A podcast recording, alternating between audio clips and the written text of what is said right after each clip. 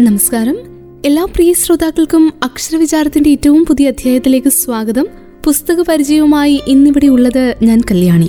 മൂന്ന് കല്ലുകൾ എന്ന നോവലാണ് ഇന്നത്തെ അക്ഷരവിചാരത്തിലൂടെ നമ്മൾ അറിയുവാൻ പോകുന്നത്. അജയ് പി മങ്ങാടാണ് ഈ നോവൽ എഴുതിയിരിക്കുന്നത്. നമുക്ക് എന്തായാലും പതുക്കെ ആ നോവലിലേക്ക് കടക്കാം. മൂന്ന് കല്ലുകൾ തുടങ്ങുന്നത് കറുപ്പനിൽ നിന്നാണ്.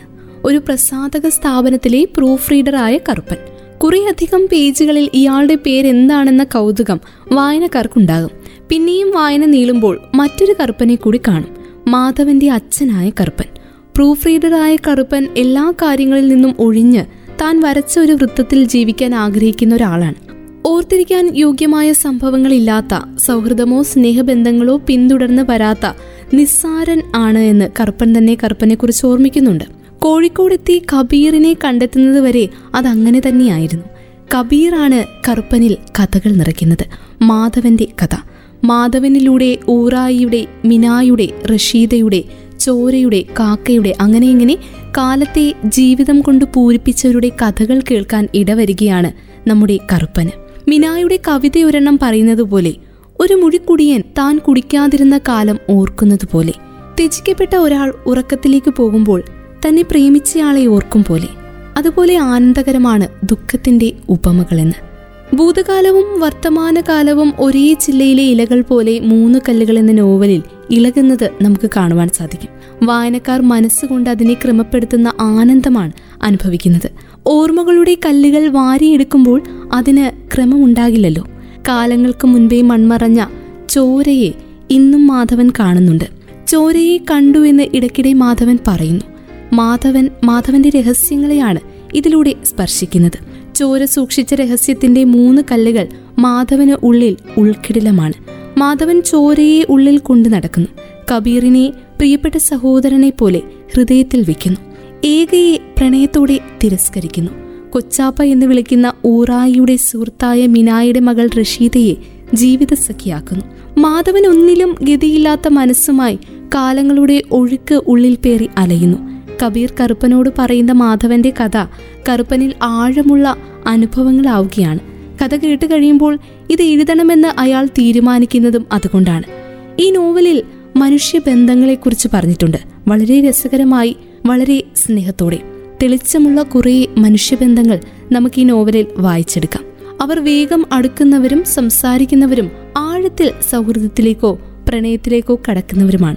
പരിതസ്ഥിതി കൊണ്ട് രണ്ട് ധ്രുവങ്ങളിൽ ജീവിക്കുമ്പോഴും കാണുന്ന മാത്രയിൽ മനുഷ്യന്റെ സഹജ സ്വഭാവമായ സ്നേഹവും കരുതലും ഇതിലെ കഥാപാത്രങ്ങൾ പ്രകാശിപ്പിക്കുന്നു.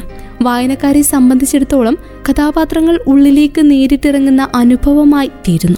കഥാപാത്രങ്ങളെ തൊടുന്ന പോലെയും അവരുടെ ജീവിതം അനുഭവിച്ച് അവരുടെ അടുത്ത് നിൽക്കുന്ന പോലെയും നമുക്ക് തോന്നും. അജയ് പി മങ്ങാട്ട് എഴുതിയ ഈ നോവൽ കഴിഞ്ഞതും തുടരുന്നതുമായ വലിയ കാലഘട്ടത്തെ ജീവിതങ്ങളുടെ ഇമ്പങ്ങൾ കൊണ്ട് ഇഴനെയ്ത് മനോഹരമായാണ് അവതരിപ്പിച്ചിട്ടുള്ളത്. മാധവനും കറുപ്പനും കബീറും മൂന്ന് ശിലകളാകുകയും അവരിൽ നിന്ന് ഓർമ്മകൾ പ്രവഹിക്കുകയും അത് കലർന്നൊഴുകുകയും ചെയ്യുന്ന പ്രതീതി ഈ നോവൽ അനുഭവിപ്പിക്കുന്നു. കാത്തിരുന്ന യാത്രയല്ല സാഹചര്യങ്ങളുടെ സമ്മർദ്ദം കൊണ്ട് ഏറ്റെടുക്കേണ്ടി വന്നതുമല്ല. മുൻകൂട്ടി ഒരു പദ്ധതിയും ഉണ്ടായിരുന്നില്ല. എന്നിട്ടും ഒരു നാൾ ഈ യാത്ര വേണ്ടി വന്നു.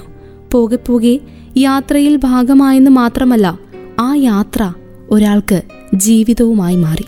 അങ്ങനെ അയാൾ മറ്റെല്ലാം മറക്കുകയും യാത്രയുടെ ക്ഷീണവും വേദനയും തളർച്ചയും ആവേശവും പൂർണമായും കീഴടക്കുകയും ചെയ്തു.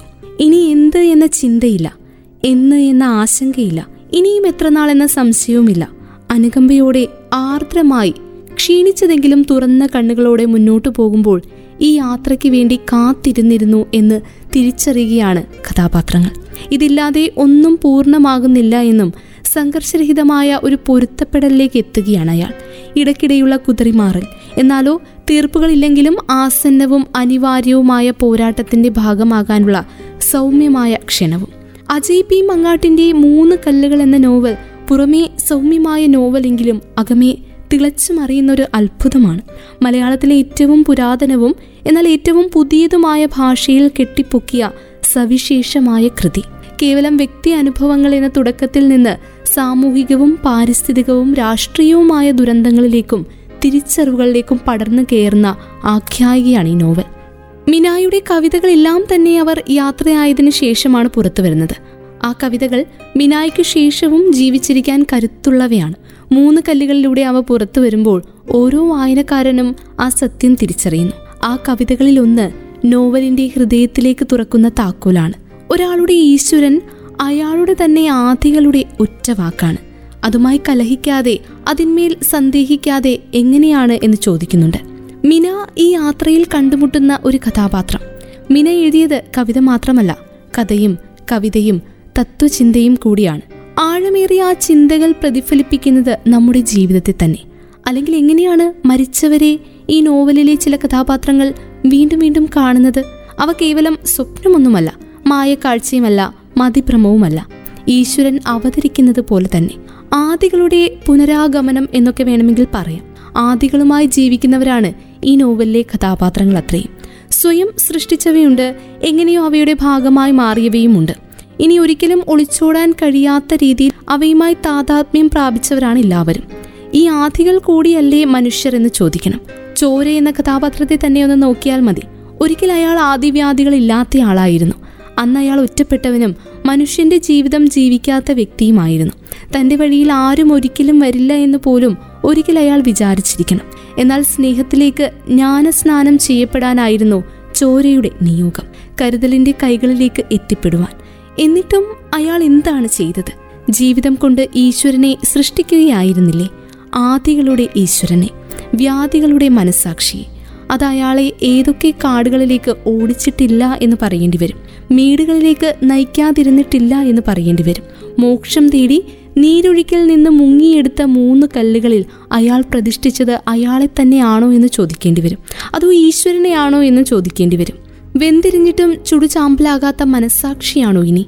ചോരയെ വിശ്രമിക്കാൻ അനുവദിക്കാത്തവണ്ണം ഓടിച്ചുകൊണ്ടിരിക്കുന്ന അതേ ഈശ്വരൻ തന്നെ കലാപത്തിൽ അനാഥരാക്കപ്പെട്ട കുട്ടികൾക്ക് വേണ്ടിയുള്ള സന്നദ്ധ പ്രവർത്തനങ്ങളിൽ ഏർപ്പെടാൻ ചിലരെ പ്രാപ്തരാക്കുന്നു.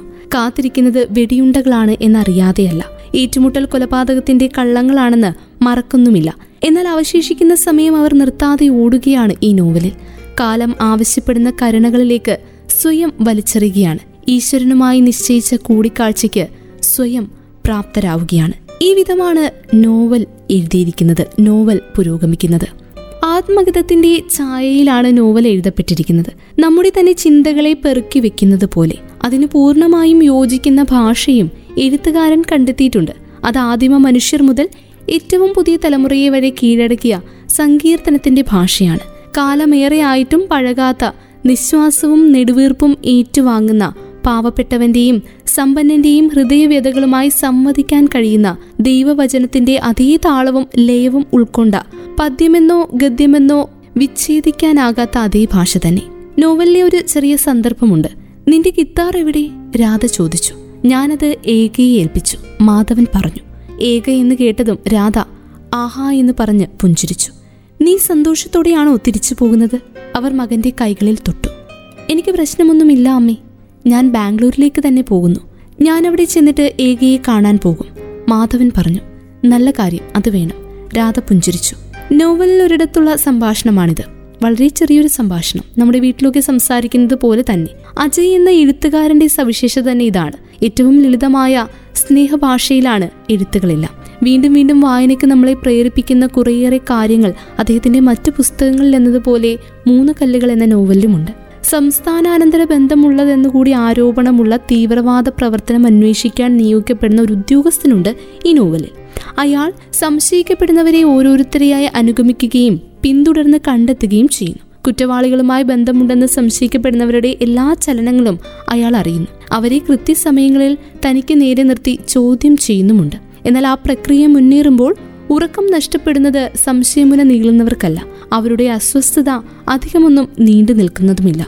എന്നാൽ ഉറക്കം നഷ്ടപ്പെടുന്ന അന്വേഷകൻ എന്ന പുതുമയിലൂടെ അജയ് പി മങ്ങാട്ട് സ്പർശിക്കുന്നതും തൊട്ടുണർത്തുന്നതും ചേർത്ത് നിർത്തുന്നതും പ്രതിവിപ്ലവത്തിന്റെ പുത്തൻ പാതയാണ്. പ്രതികാരത്തിന്റെയും പ്രതിരോധത്തിന്റെയും പുതിയൊരു അരങ്ങ്. ലോകവും കാലവും ആവശ്യപ്പെടുന്ന പുതിയ നീതി.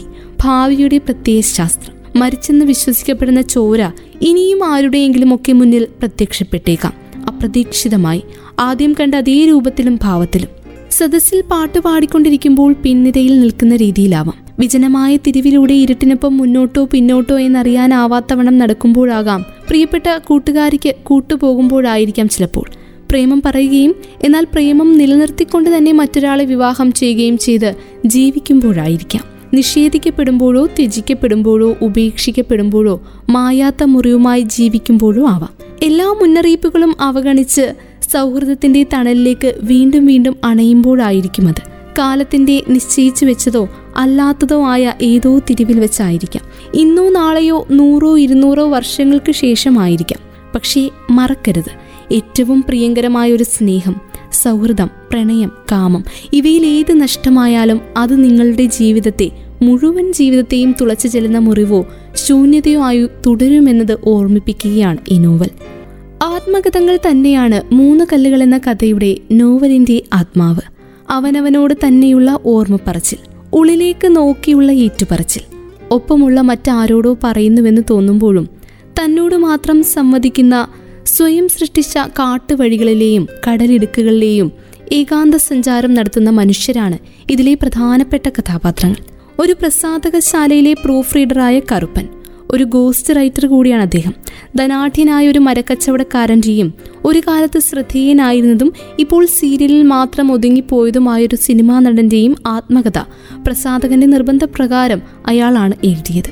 അങ്ങനെയുള്ള കറുപ്പനോട് അവിചാരിതമായി പരിചയപ്പെടുന്ന കബീർ എന്ന ചെറുപ്പക്കാരൻ സംസാരത്തിനിടയിൽ ഒരിക്കൽ തന്റെ ജീവിതകഥയും എഴുതണമെന്ന് സ്നേഹപൂർവം ആവശ്യപ്പെടുന്നു. തന്റേതെന്ന് പറയുമ്പോൾ തനിക്കറിയാവുന്ന ചില മനുഷ്യരുടെയും ഇപ്പോഴത്തെ ഇന്ത്യൻ രാഷ്ട്രീയ അവസ്ഥകളുടെയും കൂടിയാണെന്ന് കബീർ പറയുന്നുണ്ട്. കറുപ്പൻ നടത്തുന്ന ആ എഴുത്തുദ്യമത്തിന്റെ പരിണിത ഫലമാണ് മൂന്ന് കല്ലുകൾ എന്ന നോവൽ. സൂസന്നയുടെ ഗ്രന്ഥപുര എന്ന നല്ലൊരു പുസ്തകത്തിന് ശേഷം അജയ് പി മങ്ങാട് എഴുതുന്ന ഏറ്റവും പുതിയ നോവൽ കൂടിയാണ് മൂന്ന് കല്ലുകൾ. പിന്നിൽ നിന്നും വായിച്ചു തുടങ്ങേണ്ട ഒരു കഥയാണിതെന്ന് നമുക്ക് തോന്നാം. ഒന്നാം പേജിൽ നിന്നും വായിച്ചു തുടങ്ങുന്ന ഒരാൾ കുഴഞ്ഞു പോകാനുള്ള സാധ്യതയുണ്ട്. അങ്ങനെ കുഴഞ്ഞു പോയാൽ അതിൽ അതിശയിക്കാനൊന്നുമില്ല. അപ്പോൾ ഓരോ കഥയും ഒന്നിലും അവസാനിക്കാതെ വഴുതി മാറുന്നത് പോലെ നമുക്ക് തോന്നും. പല പുതിയ മനുഷ്യരിലേക്ക് കഥ വെറുതെ പോയി ഊളിയിടുന്നതായി നമുക്ക് കാണാം. ഈ പുസ്തകം രചിച്ച അജയ് പി മങ്ങാട് മറ്റൊരിടത്ത് കുറിച്ചതുപോലെ നല്ലൊരു പുസ്തകം വായിച്ചു കഴിഞ്ഞാൽ കണ്ണാടി നോക്കണം. അപ്പോൾ നമ്മൾ കാണുന്നത് പുസ്തകം വായിച്ചു തുടങ്ങും മുന്നേയുള്ള ആളെ തന്നെയാണോ എന്ന് നോക്കണം. അല്ല എന്ന് നമുക്ക് മനസ്സിലാവും. മൂന്ന് കല്ലുകൾ വായിച്ചു കഴിഞ്ഞാൽ അത് കണ്ണാടി നോക്കാതെ തന്നെ മനസ്സിലാകും. പ്രൂഫ് റീഡർ പറഞ്ഞതുപോലെ ഈ കഥ നമ്മൾ വായിക്കാൻ എടുക്കുന്നു. ഇതുവരെയുള്ള ഞാൻ അതോടെ ഇല്ലാതാവുകയാണ്. ആ അനുഭവത്തിലേക്ക് എത്തിച്ചേരുവാൻ മൂന്ന് കല്ലുകൾ എന്ന നോവൽ വായിക്കുക ഒറ്റവട്ടമെങ്കിലും വായിക്കുക തന്നെ വേണം. ഇന്നത്തെ അക്ഷരവിചാരം ഇതോടെ പൂർണമാവുകയാണ്. അക്ഷരവിചാരത്തിന്റെ ഈ അധ്യായത്തിലൂടെ നമ്മൾ പരിചയപ്പെട്ടത് അജയ് പി. മങ്ങാടിന്റെ ഏറ്റവും പുതിയ നോവൽ മൂന്ന് കല്ലുകളെ കുറിച്ചാണ് വീണ്ടും ഒരുമിക്കാം മറ്റൊരു അധ്യായത്തിൽ പുതിയൊരു പുസ്തകവുമായി. ഇത്രയും സമയം ഇവിടെ ഉണ്ടായിരുന്നത് ഞാൻ കല്യാണിയാണ്. തുടർന്നും കേട്ടുകൊണ്ടേയിരിക്കും radio Mangalam ninety one point two. നാടിനൊപ്പം നേരിനൊപ്പം.